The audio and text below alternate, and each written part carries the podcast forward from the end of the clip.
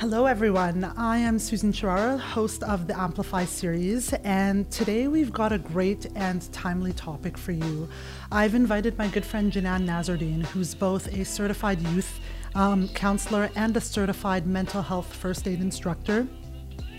And I reached out to Jenan because obviously, right now, with the coronavirus crisis, um, there are a lot of people struggling right now. Um, there's a lot of anxiety, there's a lot of fear, there's a lot of worry. Uh, I know within my own circle, I have uh, friends who are mothers, who are working mothers, and all of a sudden they find themselves working at home, um, having to homeschool, feeling overwhelmed. Um, with my clients who are all entrepreneurs, they are very worried about their businesses right now, what their businesses are going to look like on the other side of this pandemic, and whether they'll still be operating. And so I wanted to have Jenan out today to talk about uh, mental health talk about address you know um, what we're all feeling. And really there was three key things uh, i wanted us to take away from this episode. Number one whatever you're feeling it's okay to not be okay. Uh, number two just to and this is probably the most important of the three uh, to not struggle in silence. Um, to reach out know when to reach out to who to reach out to but more but reach out regardless. Um, one of the things that Jenan had said to me in previous conversations and you know had said over and over again is silence is what keeps us sick. So we really want to encourage our viewers to not struggle in silence. And then third, really just provide you with some coping strategies and some tools to help you get through this difficult period. Uh, some of the strategies that we share are probably similar to what you've heard that's out there. Some of them are different, but they they're all worth reiterating. Um, we just want you to be be able to just, you know, take one or two things that you can apply into your daily life and to either help you get through this challenging period or at any point in time if you are struggling with your mental health, just have some tools in your tool belt. So I'm pretty excited about this uh, episode. It's a very timely topic and I hope you get as much value out of it as I did. So, welcome everyone. Welcome to another episode of the Amplify series. I'm your host, Susan Charara, and today we have a very special guest, Jenan Nasserdeen. Welcome, Hello. Jenan. Thank you for having me. Uh, before we get into a formal introduction yes. of who you are, I just wanted to let guests know that uh, so Jenan and I actually grew up together. Yes, we've, we did. We've known each other since childhood. Yes middle school, middle high school. school. I knew this girl when Kris Kross taught us it was okay to wear backwards overalls and thin eyebrows were a thing. Yes, yes. yeah? And then post high school, life took us in a different took us both in different directions. Yeah. And then we reconnected earlier this year. I, I launched the Amplify series. Yeah. I shared it on social media. And you were awesome enough to reach out and say, hey, I love what you're doing with love this it. series. Um, if you ever want to have more of a conversation on mental health, let me know. Yeah. Um, immediately, I knew I wanted to have that conversation. Mm-hmm. I didn't realize the conversation would be so timely in lieu of everything that's yes. going on. Yeah. So I wanted to invite you out. I'm going to get you, for guests who are not familiar with you, mm-hmm. um, tell us a bit about yourself and more about your experience and background in the mental health space. Right. That's a fantastic question. Well, first off, I want to say thank you so much for having me and oh. creating this platform where we can talk about important issues, yeah. especially issues of mental health. This is yeah. an area that is uh, very, very passionate. I'm very, very passionate about. Um, so, by trade, I'm a certified child and youth care counselor. Okay. Um, I have been a counselor in the city of Edmonton for the last 20 years. I specialize in working with high risk and vulnerable youth, particularly in the area of drug addiction, gang affiliation, and sexual exploitation. Okay. Um, I've had the distinct pleasure of working with some really, really awesome young people. Mm. And I, I, I say this very humbly. I've probably learned more from them than they have ever from me. And uh, so I have been doing that for the last 20 years. And uh, about a couple of years ago, my boss came to me and said, There's this course I want you to take. Uh, mm-hmm. Uh, it's called Mental Health First Aid. I knew nothing about it, mm-hmm. and uh, she uh, told me that I needed to go and take this. And so I love to do any kinds of training because I think I really am an advocate for knowledge is power. And and so I went, and uh, this training, to to put it mildly, was an absolute game changer for me. Hmm. It really kind of forced me to look at what I grew up learning around mental health. It forced me to look at what my own beliefs and stereotypes around mental health was. Yeah. And it not only changed the way that I work in collaboration with my with my youth, but it also changed the way I support and help others outside of the work capacity, how I assist my mm-hmm. community in working within mental health. Um, and so uh, I had the distinct pleasure of becoming a uh, trainer in mental health first aid. I actually trained two versions of that course mental health first aid, the basic course, Okay. as well as the mental health first aid for adults who interact with youth. Um, and I'm a contract trainer for the Mental Health Commission of Canada. Oh, wow. And so in 2015, uh, in collaboration with my business partner at the time, uh, we piloted uh, a, a business called Catalyst Training Services. And the primary focus of that business was to educate and advocate around mental health. Um, and literally, without any advertisement, without any social media, without anything, it just went like wildfire. And Oh, it was all word of mouth. People started to hear about the trainings and and the outcomes of the trainings and how uh, the feedback of the training was so great and so important and so necessary. And it just took off and last year i made the decision as much as i, I love you know work in that social work capacity Yeah. um, when i look at all of my experiences within the last 20 years the common denominator the thread that binds everything was always mental health. Mental health, So for me, it was a seamless transition from doing that to spreading my wings and and um, really pushing Catalyst Training Services to be Mm-hmm. the the one stop shop for training, education, and advocacy for mental health, and that's now what I do. Oh, that's so awesome. And yeah, you know what, for me, what stood out, and we've had a couple of conversations previous to this episode, um, you're very passionate. I love your passion for number one, you know, ending the stigma that's around Yes, mental I'm health. so- so and just overall promoting, you know, um, mental health well-being. Mm-hmm. Um, I want to just tell the viewers a little bit about why I reached out to you. So mental health i'd probably say definitely in the last couple of years it's a very hot topic Yeah. right um, it's a hot topic in the workspace it's a hot topic in the community at large and so i've gone to a lot of different events or a lot of different talks and conversations um, and i've often found and this just could be my experience right, Right. so i don't know if this is the experience of many i'm just going to speak to my experience um, the conversations end up being on one end of the spectrum or the other Right. so one end being where you know they don't go really deep. It, it, they stay at the superficial level, and yeah, there's a little bit of awareness, but you walk away thinking, okay, well, you know, I didn't really take anything away from that that I can sink my teeth into in Yeah. terms of like strategies and tools. But I certainly am a little more aware. Um, and on the other end of the spectrum, where they go really deep, but they go deep with particular disorders that maybe aren't necessarily, you know, Yeah. the majority, Yeah. right? So, you know, I've gone to talks where, you know, they're talking about schizophrenia and they're talking about suicide and they're talking talking about disorders where it's completely affected someone's ability to um, Function. to function. And I think to myself, like, that's great to know, but once again, what about everyone that's in the middle? Right. And right now, obviously, with the coronavirus crisis, Jenan, Yes. um, ev- a lot of people are struggling. Absolutely. Um, a lot of people are struggling in silence. And if I just even think about within my own circle, the two groups that stand out to me. So I've got a lot of friends who are mothers, right? And they're working mothers. And so they were used to like working children at school. They're now having to adjust to working from home and having to homeschool children. And they are feeling so overwhelmed and anxious. And on the flip side, I uh, my business, I deal with a lot of entrepreneurs, right? So I'm a marketing strategist where you've got, you know, and typically these entrepreneurs tend to be men. Um, successful businesses, but they are anxious and worried about what their business is going to look like on the other side of this pandemic, right? And whether, you know, they're going to still be operating, whether they'll still even have a business, depending on how long this Yeah. lasts. And fair. Yeah, and so I would definitely say, you know, anxiety and fear and worry is at an all time high. And that's a lot of what I've been privy to in the last couple of weeks.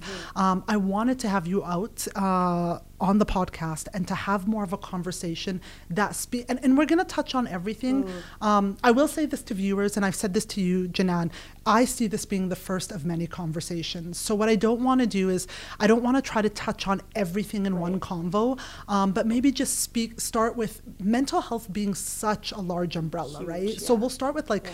you know what is mental health and the different and then go from there. But really with today's episode speaking to those in the middle Yeah. right? Where it's you know there's a stuff is there they're Yeah. struggling it's Yeah. maybe not at the point where it's completely affected their ability to function but if they don't have the right coping strategies it might get there Yeah. so i reached out to you that is why i'm excited to have this conversation um, it's very timely so Mm-hmm. why don't we just start with because mental health it's such a large umbrella right so Absolutely is, yeah. what is mental health Yes. according to you Yeah. Well, I love that, that you said that. And but before I get to, to what the definition of Yeah. it is, is I want to just touch on a couple of things that you said. And it, it completely makes sense in that it can be very overwhelming because you can talk on various ends of that spectrum around Yeah. mental health, right? The one thing that's important to, to understand is that mental health looks different for different people. Okay. Right? And that just because schizophrenia looks like this in this person does not mean that it'll look like this in this person. It- Okay. it looks different for different people. And um, I- and so that in and of itself is important to, Yeah. to realize and it's such a broad spectrum like there's so much we can talk about it Yeah. but when we talk about mental health i want to take it back just one step further Okay. and i want to start off by looking at what the definition of health is okay so, according to the World Health Organization, the definition of health is a state of complete mental, physical, and social well being, and not mm. merely the absence of disease or infirmity. Okay. Now, why is that definition so important? Because when we look at the definition of health, social connectivity, mental, and physical. Yeah. It's all three of those. So when we look at optimal wellness, Yeah. it has to include all three of those. Now, why do I want to highlight this? Because this is where societal views come into play. And. I see this time and time again where society would have us believe that health is one end of the spectrum and mental health is on a whole different playing field. It's on that opposite. They're two of it. separate They're two separate yeah. things, right? And I see this time and time again in the work that I do where I'll meet with a client or I'll be speaking to somebody in our community and I'll say, Tell me about your health. And they say, Oh, I'm, I'm great. I go to the gym, I work out, I, I eat right, I do this. And I say, Great. Tell me about your mental health. Yeah. And instantly they get their back up against, well, what do you mean? Are you implying I'm crazy? Yeah. Right? That like it's almost like a, a dirty question that I ask them when it comes to their mental health. And one of the things that I really want to stress is your health includes your, your mental, mental health. health. We cannot have a conversation. We cannot factor in. We cannot make it a priority in reference to our health without incorporating our mental health. And that's a like you said that to me before, Jenan, Yes. and that was a bit of an aha moment because all of us, and just by default, right? Like when you say the word health, Yeah. all of us naturally just think of our physical health, Yeah. right? We think Yeah. about diet and we think about exercise, and even though like we all recognize mental health is a component of health, Yes. you know, previous to us having a conversation and you sharing that, you know, I kind of was like, oh yeah, I kind of do separate the two, even though you do see them in and of the same, we do separate the two. Because that's what society taught us to do. So, uh, you know, a great example is like, let's say you do go to the gym all the Yeah. time and you, you're physically fit and you meet the criteria of everything that you have to do in your responsibilities. But mental, yeah. But if you do all of that with high levels of anxiety or depression, do you have good mm. health? And the answer is no, you do not. Yeah. Right? Because one of those components is compromised. Well, and the best example of that is more often than not, if you look at all of these like fitness instructors, Yes, right? Or yeah. you look at a lot of like the fitness influencers and celebrities, Yeah. like a lot of them actually have come out and said, like, you know, mentally and emotionally, I was struck. Like they are the epitome of health, Yeah, right? They have the abs, they Yes, have, they do it all. And a lot of them will come out and say, like, emotionally, I'm str- I was struggling. Struggling, yeah. And so I think that's a great thing to like just even say, you know, don't look at them as two separate things. They are like health, one in the same. We Love it. cannot, I cannot stress this enough. We cannot have a conversation about health, whether it be in our personal lives, within our communities, in the workplace, anywhere, without factoring in mental health. It needs to be part of the conversation. Okay. Yeah. So uh, with you, so when you hear the like what, you know, we've talked about, you know, you, you wanting to, one of the ways that you spread awareness mm-hmm. is just, you know, there's, when you say the words mental mm-hmm. health, it means different things to different to people. Different people. So, according to you, like, what is it and what is it not? When I think of the word, now there's obviously uh, specific definitions yeah. to what mental health is, but again, mental health looks different for different, different people, people, right? Okay. When I think of mental health, it's anything that alters your mind, your mood, or your behavior and affects your ability to function in life. Okay. Right? Now, when we look at it on a spectrum, uh, in a spectrum, right?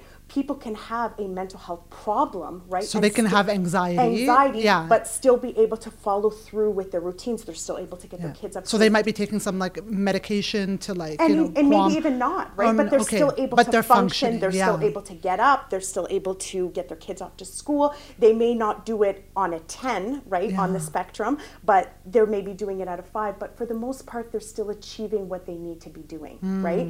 When we look at it on a level 10 on that spectrum uh, is when we look at a disorder where yeah. it absolutely cripples a person's ability to function, to maintain healthy relationships, to obtain or maintain employment. It has crippling and debilitating effects on a person's ability to function. Yeah. Now, anytime we're talking about mental health, we know that we don't have to wait or nor should we wait until yeah. it's a disorder for us to get those supports and to, for us to reach out and get that help or to help others right yeah. early intervention with any mental health is critical the sooner that we can get those supports in, the sooner we can draw attention to it, the sooner we can help that person, the better outcome for their health and their optimal wellness becomes. Right? Okay. Yeah. So I have a question for you, sure. Jenan. Obviously, I mean, with mental health being on the rise yes. across the board, yes. right? Um, and more and more, uh, there's a couple of things. So there's two, two, two areas I want to go in. Sure. Um, before I, I, get to the point that I want to make, you and I a couple of days ago had a conversation, and you said something that was like a huge aha moment uh-huh, for me. Uh-huh. Um, it really shifted the way that I think. Because for me, when I would think about mental health and the different disorders, right? So I'm like, okay, you know, I know people who are struggling with anxiety, yeah. you know, who are feeling blue, maybe a little bit of depressed. So I kind of, in my mind, and I'm just speaking for myself, yeah. saw the spectrum, right? Yeah. And on one end of the spectrum, I saw, you know, lighter. I'm just going to call them conditions. Feel free to correct my terminology. So you know, people I know who were, you know they've got anxiety, they might be taking medication, they're a little bit depressed, mm-hmm. they're feeling blue. So you've got that on one end mm-hmm. of the mm-hmm. spectrum. And then on the other end of the spectrum, you've got the disorders that completely affect uh, one's ability to function. Mm-hmm. So um, I've been privy to people with schizophrenia, bipolar. Um, I know of situations where people have been suicidal. So I kind of saw the spectrum that way, where I'm like, mm-hmm. okay, you've got conditions on one end, and, and yeah. then you've got you know more severe yeah. uh, conditions and disorders yeah. on the other end. And you said to me, no, Susan, like that spectrum is wrong. Yeah you're yeah. like we so i'm going to have you explain right. and i was like well what do you mean and, and, and, actually i, I want to speak to that because many people uh, yeah. view it that way yeah, right yeah. and so uh, one of the things that i was telling you in that conversation is that when we look at the spectrum of severity we've been using this term yeah, spectrum quite a bit but just so that people understand when we look at spectrum of se- severity are there some mental health disorders that are more severe than others absolutely right okay. um, are there and and what we mean by that is that they are more chronic right? Um, things like bipolar disorder, things like schizophrenia, for example, or psychotic uh, disorders, yeah. right? But when we look at that spectrum um, of severity, don't so much look at it as a disorder, yeah. but in the way that it affects a person's quality of life. And ability right? to function. And ability yeah. to function. Because if we go by that common belief that you just highlighted, yeah. right, um, we might be inclined to put anxiety and depression on the, you know, on lighter, one on the lighter side of it. But you have people who where their depression is so severe right. that they cannot function at all. Well, and, and not only have, that, but depression left untreated could lead to suicide. Yeah. And which, then you've got yeah. someone who might be schizophrenic, but who is uh, completely yeah. able, who has it under control, who has a great treatment plan, able to function, taking his medication, has great natural supports, has great professional supports, and to look at them, you would never know. Yeah. Right. Um, so the spectrum really is, and, and this is what I came to understand. The spectrum isn't certain conditions, you know, no. lighter, what quote unquote lighter conditions yes. on one end, more severe yes. Conditions and disorders on the other, but rather, you know, regardless of the condition or disorder, to what extent does it affect your ability to function? Absolutely. Because I think the danger in people using the disorder in it of itself Yeah. is that we become dismissive to the impact things like depression can have, Yeah. right? Things like anxiety can have. Yeah. Those are crippling disorders if left untreated, right?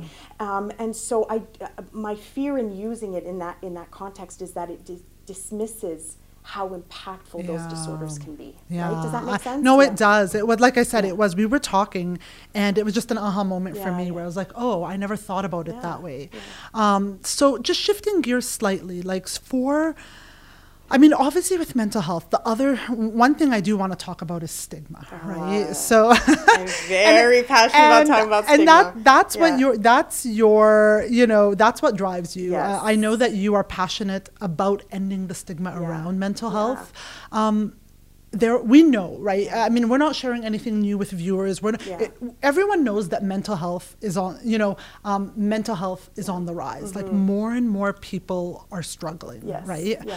Um, more and more, you know, people are still like, even though it is a hot topic, people are still struggling in silence. yeah. And so a lot of that has to do with stigma. Yeah. Like, where Yeah. do we start this conversation, Oh, right? Because struggling is one thing, and just even.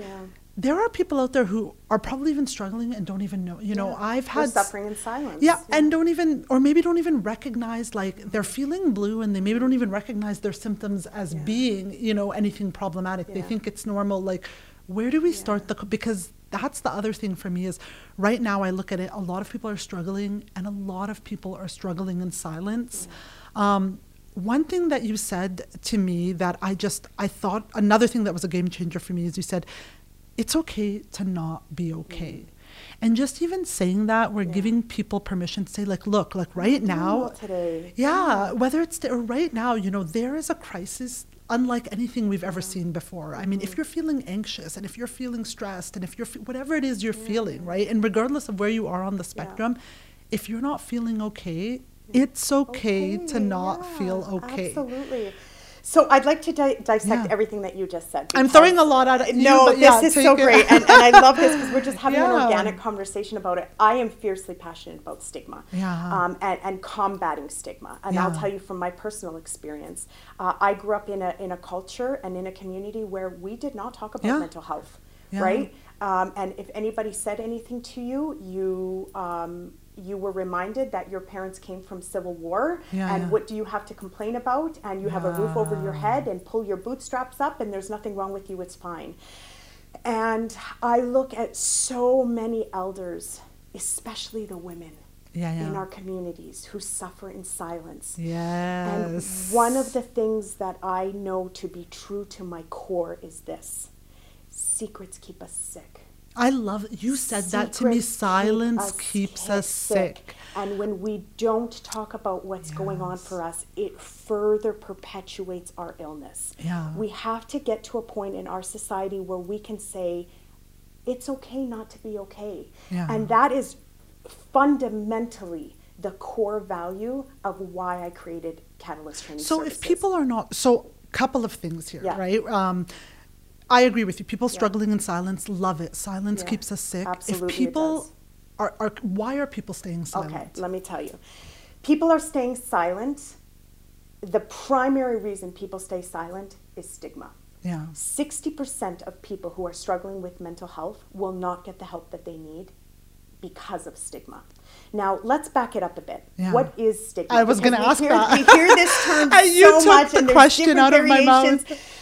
The best way I can describe stigma Yeah. is uh, think of peanut butter and jelly, Yeah. right? How they go together. Yeah. Prejudice and discrimination married together. Mm. Okay, let's dissect that a little bit. So when we talk about prejudice, it is the preconceived ideas and opinions that are not based in fact or logic. Yeah. These are ideas that we have adopted, whether it be through our upbringing, through our personal experiences, through what we hear on social media, Yeah. and we pass it off as fact. Yeah. For example, um, all people who live with mental health are dangerous. Right? These are Okay. prejudice. Yeah. Prejudice. Or Uh, all people who live with mental health are crazy. are crazy. Right? Absolutely. So that is a prejudice. Yeah. The discrimination part of it is acting on that belief. So it's actions or decisions that treat people or a group poorly based on those Yeah. belief systems, right? So again, it's that marriage of the prejudice beliefs and acting on those discrimination. So if I were to just say that in Yeah. crayon. yeah, yeah. Say it in crayon. I- you It know- is fixed and false beliefs that we pass off as fact. And if people, so Yeah. if people are not speaking up and they are staying silent, Yeah. it's the fear of being It's judged. What will people? being- yeah. being. So if I come out and I say, uh, because there's a couple of things there that you said. Number one, you know, if I say I'm not okay, you know, there's that fear of like, oh, we grew up in war Yeah, and we yeah, ca- we immigrated to this country, and we yeah. immigrated with nothing. You know, like What do you have to complain about? Yeah. Exactly. Like number mm-hmm. one, not even giving them the permission or the space to not feel okay, and then second of all, the fear of what will people think, Yes. right? So Well- are people gonna think I am, you know, fill in the blank, Right. whatever that is. Well, stigma in and of itself arises from a lack of education, Yeah. a lack of awareness, a lack of compassion, Yeah. a lack of perception. And because of that, uh, that void and that lack of information, what it inevitably does is stigma creates shame, Yeah. it creates blame, it creates secrecy, Yeah. it creates self stigma, right? Where I uh, people believe I'm worthless, therefore I am worthless. So we start to believe the societal stigma around it, Yeah. and it creates isolation, right? Yeah. So stigma is so dangerous because it further projects people into isolation. It it it, it prevents people from getting the help that they need. So part of or even speaking up to say like before you even get to the point of getting the help that you need like speaking up to say like i am not Yes, okay and and you whatever know- that is like it doesn't you know even like i said it could be a simple i know in you know using myself as an example Yeah. like there was a you know I, I think of the first time where you know i struggled emotionally. It was you know after a breakup Yeah, you know yeah. and it was a relationship that was a long relationship Yeah. you know we broke up and i just remember like being overwhelmed with all of these emotions Yes. and not being okay Yeah. right And what do you do with it? yeah, right? and it was just like, but just to be able to, you know, and I was one of those people. I mean, I had my sister, God bless her soul, but you know, I probably struggled in silence more than I should have because yeah. of the fear of like, oh, if I come out and tell people like, hey, you know, I'm feeling overwhelmed right now with all of these emotions. I don't know what to do. Yeah. It, you know, and it's funny because even with our conversation, I, I thought about just times in my own life where I've struggled and I've struggled in silence. Mm-hmm. Right. Mm. And I'm like, you know, was it shame? What was it? If I struggled in silence, why? And for me, Jenan, it was interesting because, and and this speaks, especially for women who are known as quote unquote being the strong women, right? When you are the rock for, you are the rock for Preach, everybody. preach. you know and i always i grew up like i grew up being that rock for so many people Yeah. and i always considered myself and when i say strong i'm not talking physically but just even emotionally, Emotionally, yeah. and the first time i ever felt like whoa you know i do not feel strong at all and i remember thinking like it was that fear of like okay if i reach out and i say i'm not okay emotionally Yeah. are people going to think oh wow here we thought she was strong but she's really not. Yeah. And that in and of itself is the stigma. right, it What was like yeah even though it's like you know i was like it was a vulnerable moment a vulnerable space but it was that fear. It wasn't even like oh you know more so on the shame but just even like you know i think i'm a strong person but right now i'm not and if i reach out and people are gonna you know they're gonna Yeah. you know are they gonna think that i'm weak Yes, right yes. and that was my fear it's like i don't want self-stigma. yeah, Yeah. i don't want people thinking i'm weak Yeah. and so i just kept it to myself shared it with my sister shared it with a few others and i'm just like and i s- it's funny because i see this pattern in all of my friends who i Yeah. quote unquote you know Yeah. where it's like you can be a strong woman Yeah. and when i say strong once again emotionally and have weak moments Absolutely. having weak Absolutely. moments does not make you a weak It doesn't make you weak. You know what it makes you? Exactly. It makes you Human. it makes you human. and you know, yeah, yeah, I know that now. Yeah. But it's funny because, eh, but at the time, I didn't Yeah. see. I was younger, Yes, right? I was yes, much younger. I certainly didn't see it that way, and it was just like. And then also the other thing too is not knowing that I would get to the other side because I think the first time. You you know where you're just like okay i'm not okay and at that Mm-hmm. moment i'd never experienced anything like that where just overwhelmed with all Yes. these emotions and And I love how you worded that overwhelmed that's that- what it can- yeah and you're like am i ever yeah. especially when you're in the midst of a heartbreak you know people you know always think like will i ever get through this right so now you know having gotten to the other side and realizing like you know what um, yeah no i should have I, I did i Yeah. probably the first time that it happened like struggled in silence Yeah. more than i should have Yeah. um, but yeah there is that you know there's always there's that fear whatever the fear is Mm-hmm. Yeah. right Well, here's what I'm going to tell you uh, in, in particular to the mental health part of that, Yeah. right? Is that, you know, and I always tell this to my participants everybody has mental health. yeah Everybody has mental health. Just like we all have physical, Physical health, yeah. right? To say you don't have mental health is actually not an accurate statement. Yeah. Just like you have physical health, you have mental health. Yeah. And similarly to our physical health, it can ebb and flow, right? Sometimes you have really, really great physical Yeah. health, and then you break your leg, right? And then you're housebound, right? oh and then the coronavirus and happens then the you're at home and you right? can't And work you're at out home. yeah yeah But it's the same thing with With our phys- mental health. Sometimes we have really, really good mental health, and That's we're so we're journaling and we're accessing our personal supports. Like you men- mentioned, your sister. I know your sister. She's a great Yeah. lady. Um, and you know, accessing those professional supports, and we have really strong mental health, and then a child dies. yeah yeah Is that going to affect your mental health? Absolutely, Yeah. it will. But to say we don't have mental health, right? Yeah. And to say that I'm not capable or I shouldn't have um, feelings of mental health is not accurate, Yeah. right? And this goes back to what I was saying before. We have to make it okay to say, I'm not okay. And going back to your point that you were saying about, you know, you're the strong one in the family. I, I Or just the strong- you know, when the- you're a you're you're that the person you're that, that rock everybody for goes everyone, to, you know, right? and I And can then- tell you as a counselor, right, where I spend the majority of my day hearing everybody else's problem, that compassion fatigue, right, is what we call it. Um, that affects us strongly, Yeah. right? So, um, so, and that's normal. That is okay, right?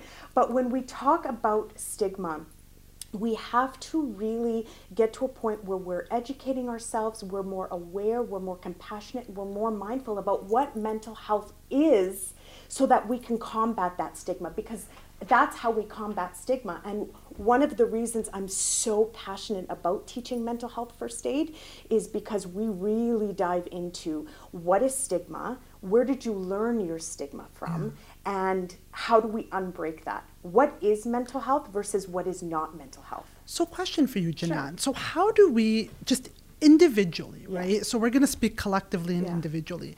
And I'm going to tell you, you know, what I'm particularly, we're both Lebanese, Yes. right? And for me, I think mental health is an extremely important conversation across Yeah. the board, and even more so in diverse communities and communities Mm-hmm. of color. So, you know, whether you're Arab Canadian, Indo Canadian, Yes, Asian yes. Canadian, you know, we come from communities where, you know, people don't, you know, they suffer in silence. You know, Mm-hmm. it's not okay to not be okay.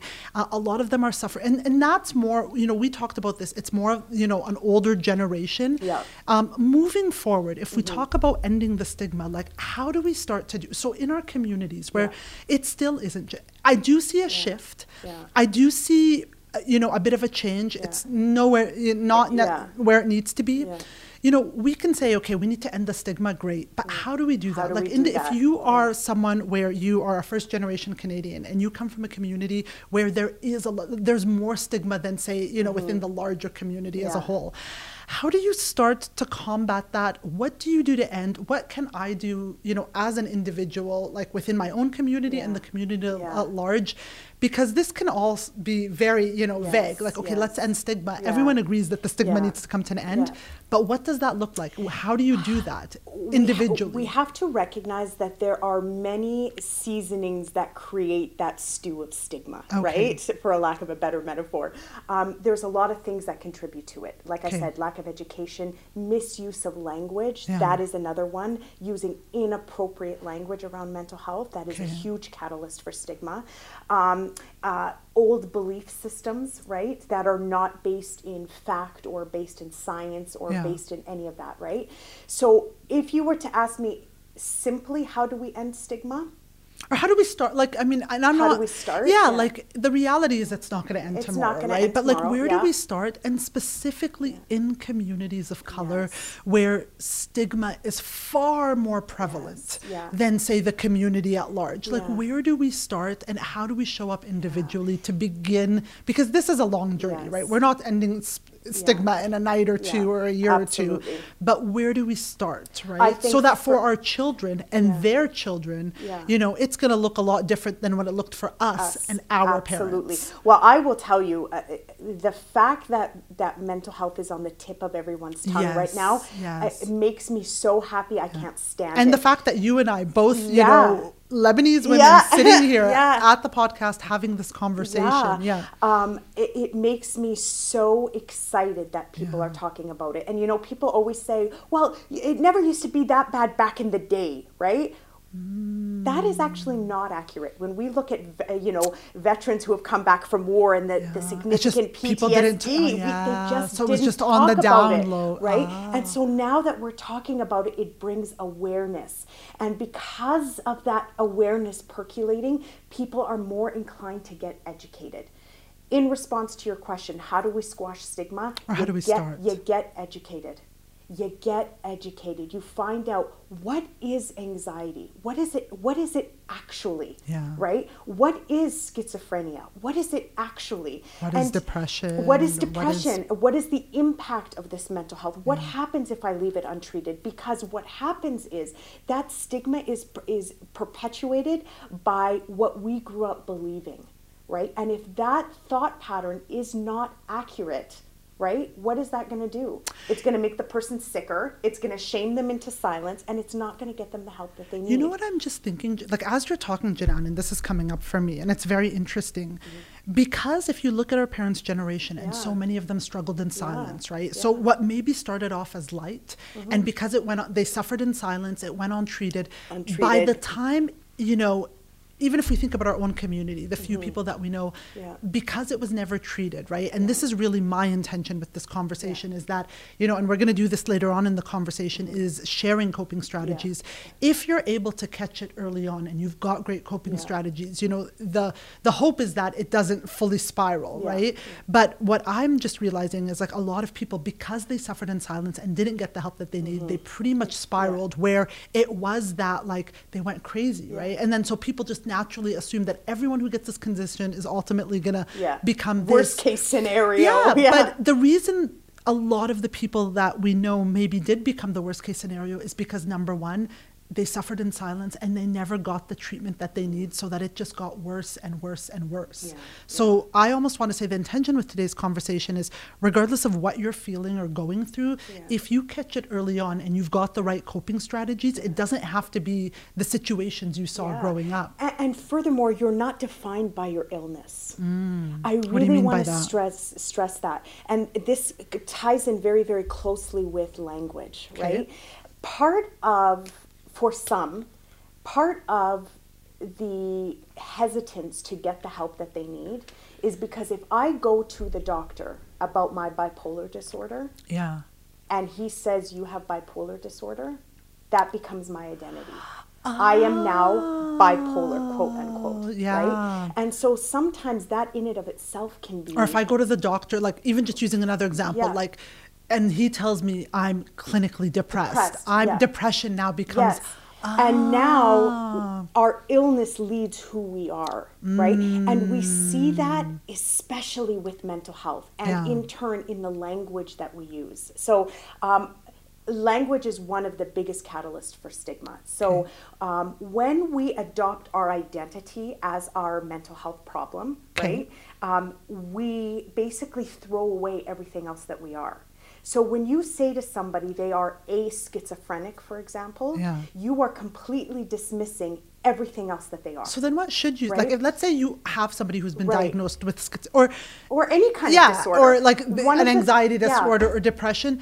This is important, right? Right. Language is everything. Language matters. Because I also matters. I know just even and this isn't specific to mental health. Like a lot of times I'll say addressing the behavior versus the Mm-hmm. Individual, Yes. right? So Yes. you might be like, okay, they ha- have depressive Yeah. tendencies Yes. versus, or I'm having a depressive moment Sure. versus, you know, assuming I don't know what Yeah. is the So when we use, I, I'm going to give you two examples. Okay. When we say he is a schizophrenic Yeah. versus he is living with schizophrenia, okay even though it's a subtle change, one yeah it absolutely makes a world of difference to a person who's struggling with that Yeah. illness. And let me explain to you the distinction. Yeah. When you say they are a schizophrenic, yeah the fact that they are somebody's child, the fact that they have a master's degree, the fact that they are an accomplished pianist, the fact that that's somebody's child or that's somebody's Yeah, uncle, dismiss- everything else that they are becomes dismissive. They are their illness. This is huge, Jenan. Oh, but- right?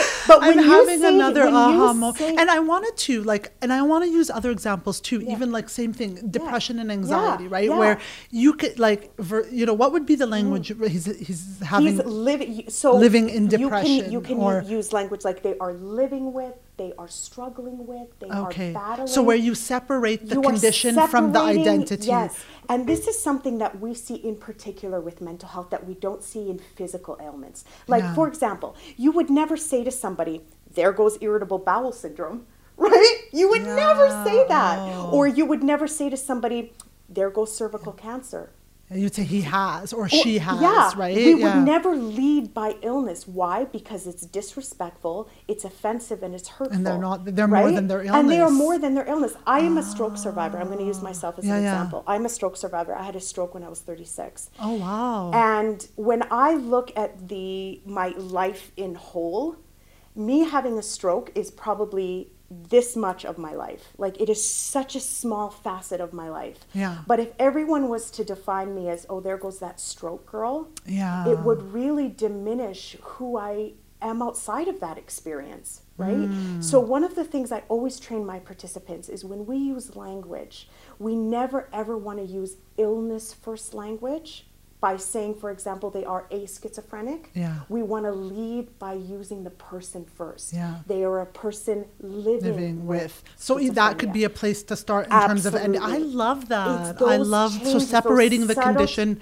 from the because yeah, I and showing mental health the same compassion and empathy that we do physical ailments. Yes, right? yes, The you're problem is with physical ailments. For example, if I break my leg, you can see that I broke my leg. I have Yeah. a cast. I'm walking differently, Yeah. right? But with mental health, we don't always see it. Right, I as a as a first responder, or me as just a, a friend or a person on the street, I won't see your depression per se, or I wouldn't see the internal struggles that you have. So sometimes people interpret that as, oh, you're just faking, right? If I can't see it, it doesn't add validity to my case Yeah. that this is in fact what you're struggling with, right? Yeah. So treating people with compassion, being mindful of the language that we're using, and really educating ourselves about what mental health is versus what it is not is really how we're going to combat stigma. Podcasts like this, where we make it okay to talk about really make it okay to talk about it and yeah. be and not be make it okay to not be okay. yeah. Absolutely. Listen, I built a career of 20 years of having very uncomfortable conversations. No, and but that's this is- where yeah. relationships foster. And this is what I where wanna do. Fosters. Yeah. like for me absolutely. Jeanette, I want to give people tangibles, Yeah. right? So I'm like, okay, you know, I think all of us,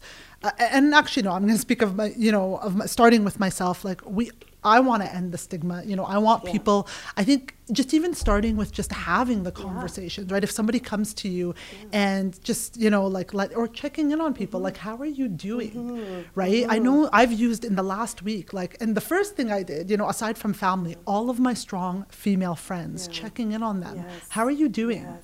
you know Yes. because they're the ones checking in on everyone Yeah, else yeah, nobody you know and so i'm like how are you doing like So how are can you I coping speak to that for a second? yeah Because when we're just going back to your question about you know how do we combat mental health, um, and I think when we look at it from the perspective of being the helper. Yeah. Right? Like where I see a family member who's struggling or a friend who's struggling, when you're in the role of the helper, sometimes some of the barriers to, to reaching out can be things like, what if I say something and it sets her off?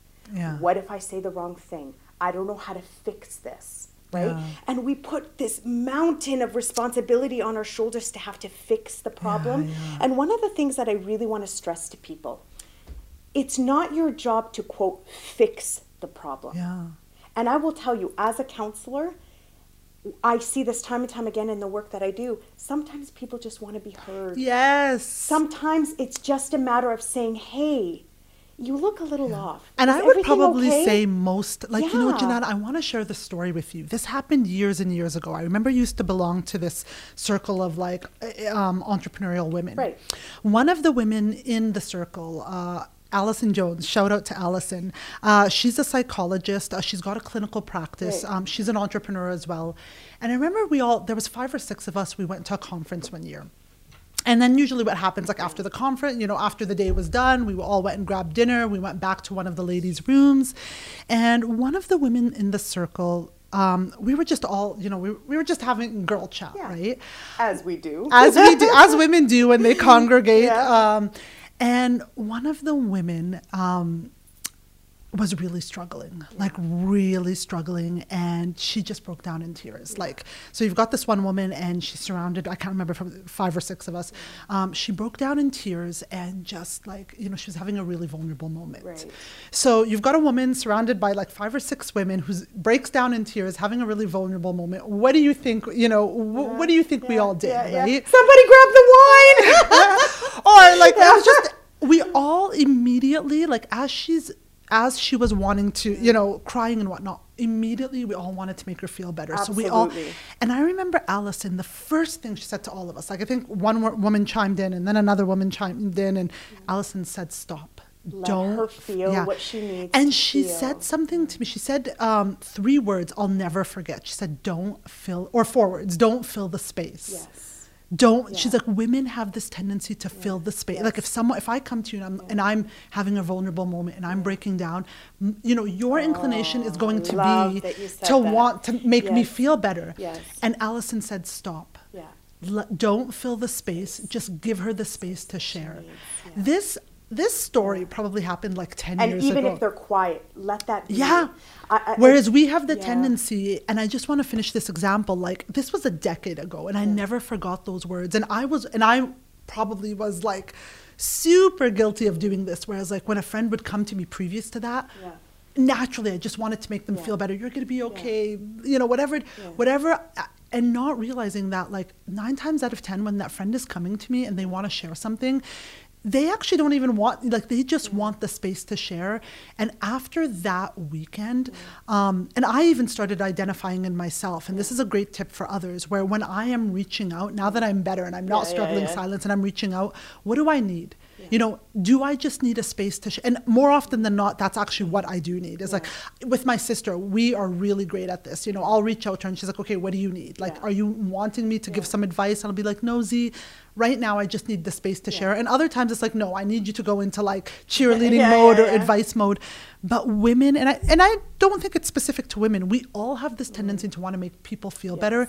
And nine times out of ten all people want is just a space to share. Yeah. and even when they get to like i even find with mm-hmm. myself when i share that's all it takes for me to feel Yeah, better. Like my sister will check in the next day how are you doing? And i'm like i'm Yeah, much better yeah, you know? Much better. because i was able like it, i you know these emotions came up and now i had like i had a outlet for the Yes, emotions and an outlet for what was coming Yeah, up yeah. whereas So can I speak yeah. to that just for a second? Absolutely. First off, thank you for sharing that because I think it beautifully depicts, uh, especially in women, how, how we feel this need to kind of nurture and make everything better. Yeah. And we really need to stop that, Yeah. right? And one of the things that um, I always say is that, you know, people may forget what you say. People may forget the direction that you give them. People may forget certain you know things that you've said to them but a person will never ever forget how you made them feel. Yeah.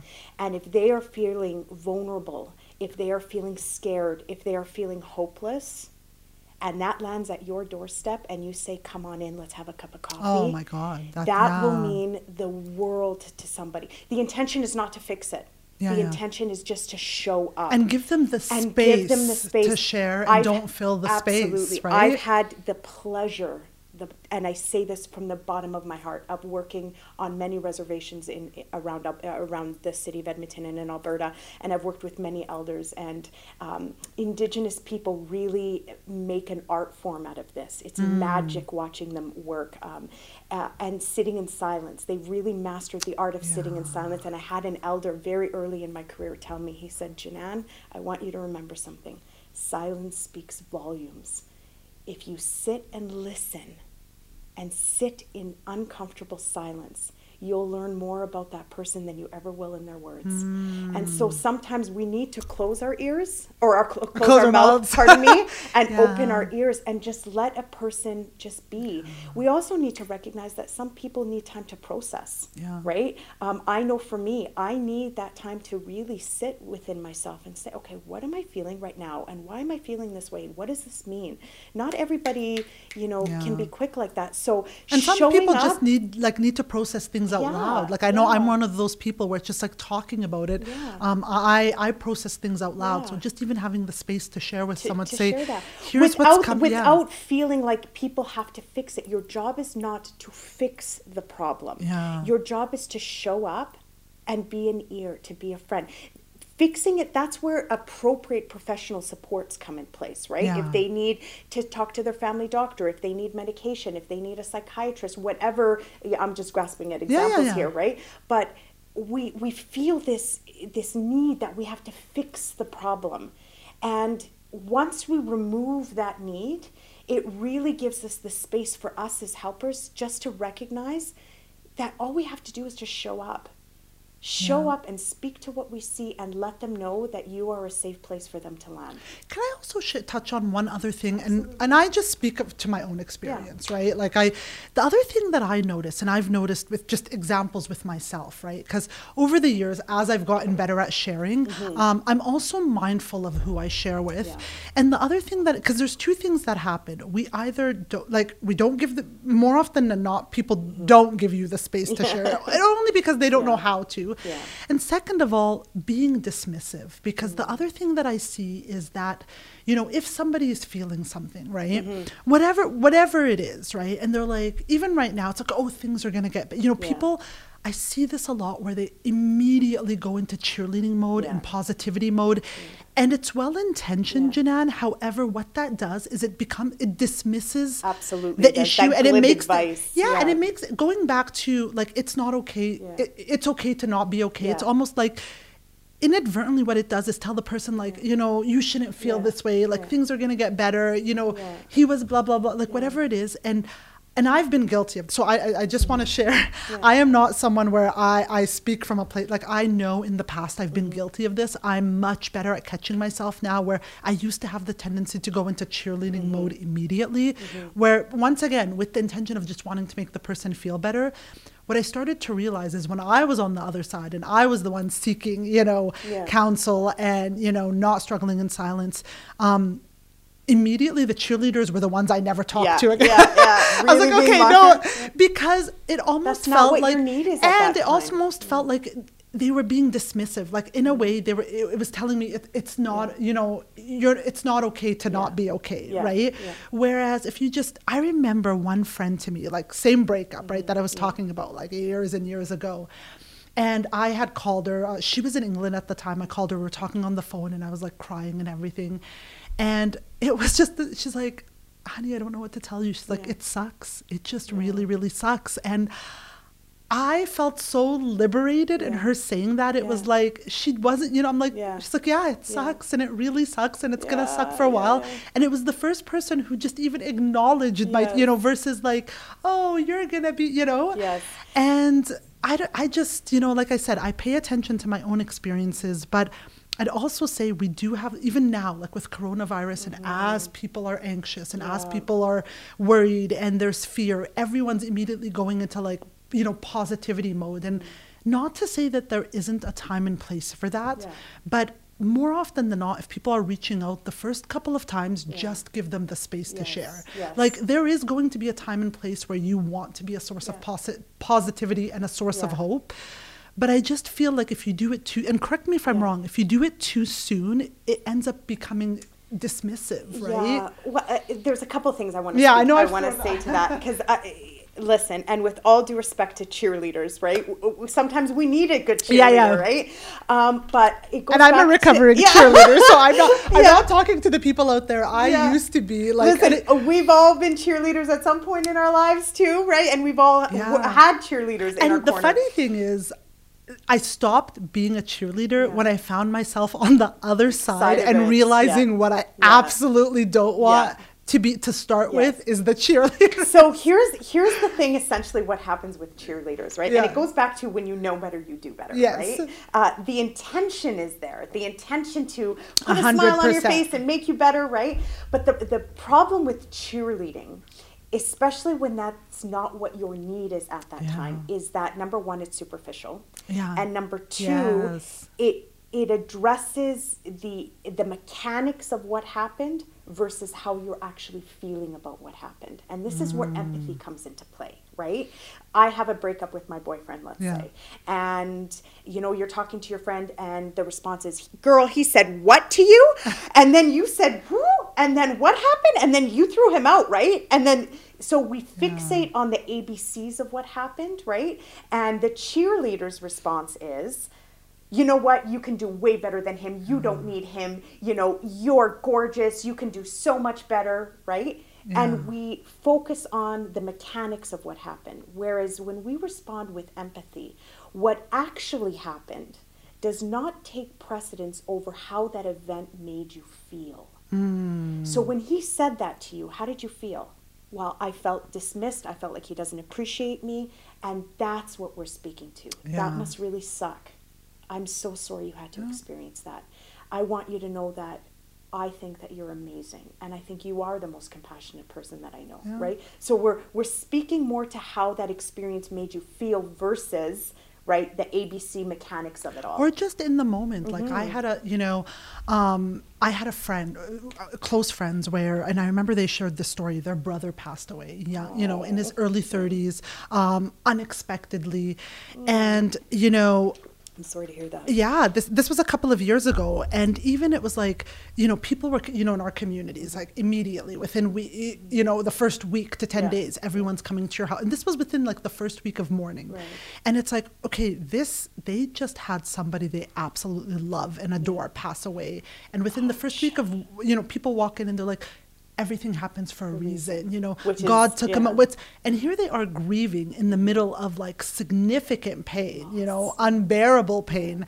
And people just be like no don't cry. You know everything happens for a reason. You know god took and it's like really? Like first same thing where it's just not giving you know and yeah everything does happen for a reason but that I has really, a time I yeah. really believe though that that in and of itself is a taught skill. Right. Somebody at some point has given them but good advice. and we you know but you we see that in our communities all right where it's like give them the space yes there will come a point where it's like but gi- i mean it's the first 10 Yeah, days yeah. of them grieving and like, let people be okay Yeah. grieving and whatever that grief looks Yeah. like let them experience that. You know we want to protect and i see this a lot actually with children right? Where we don't want our children to experience hurt. We don't want them to experience pain. We don't want them to experience all of that stuff. Well if we don't allow them to experience it how do we teach them then to manage it? Yeah. Because you aren't always going to be around. At some point in that child's life, they're going to experience heartbreak, hurt, frustration, pain. We need to teach our kids those life lessons on how do we deal with those emotions. and nowhere when are we we ta- nowhere are Yeah. we taught like growing Yeah. up I was never taught where like okay you know what you're gonna have good times in life and you're gonna have you know difficult times and it's like you're not This is know a fundamental life skill, learning how to manage our emotions. And do you know where I see it the worst? where In men. oh absolutely in men. oh I and feel it's yes. taught at a very, very young age. Now, I don't want to shout out, I don't want to single anybody out, but um, is I- just taught- to share a quick story with you, Yeah. um, I uh, a male uh, acquaintance of mine has a young son, Yeah. and his young son is very, very sensitive. Like Yeah. you say good morning. we all have yeah, friends he's, who he's have children who are four years yeah. old. This little boy, um, cutest little thing you've ever seen. But if you say good morning to him the wrong way, he takes it very personally, right? Very, very sensitive Mm. Yeah. and his dad he had done something and his dad was reprimanding him it just you know saying you know you can't do that and he the boy started bawling Yeah. Right? And his response to his son crying was, Boys don't cry. You don't want people thinking that you're a, you know, you're, You're- a girl. you're Stop weak. crying. Yeah, yeah, yeah. And then so what inevitably he's teaching him is that you're not worthy of having these emotions. And it's not okay. suppress okay them, suppress yeah. them, suppress them. And let me tell you something. If we do not allow our boys to experience emotion, what's going to happen is it will build and build and build and build to the point where they become adults and it's going to manifest itself whether we like it or not. And it's either going to it's manifest gonna itself manifest in ad- addiction. It's going to manifest in, in rage. It's going to manifest itself in poor choices in life, Yeah. uh, in and out of institutions. IMEX corrections. I've seen this a hundred times, right? Where we see the result of that being these really unhealthy coping strategies. And one of the things that I always tell people is, spoiler alert. Boys feel emotion It's just true. like girls Yeah. do, right? Emotion is not a gender specific thing, Yeah. right? But we don't allow our boys to feel it because, well, they're men and they should, you know, buck up and, and you know, be a man. Yeah. But they're children, right? And what does that even mean to be a man, right? So we got to really be careful with that glib advice.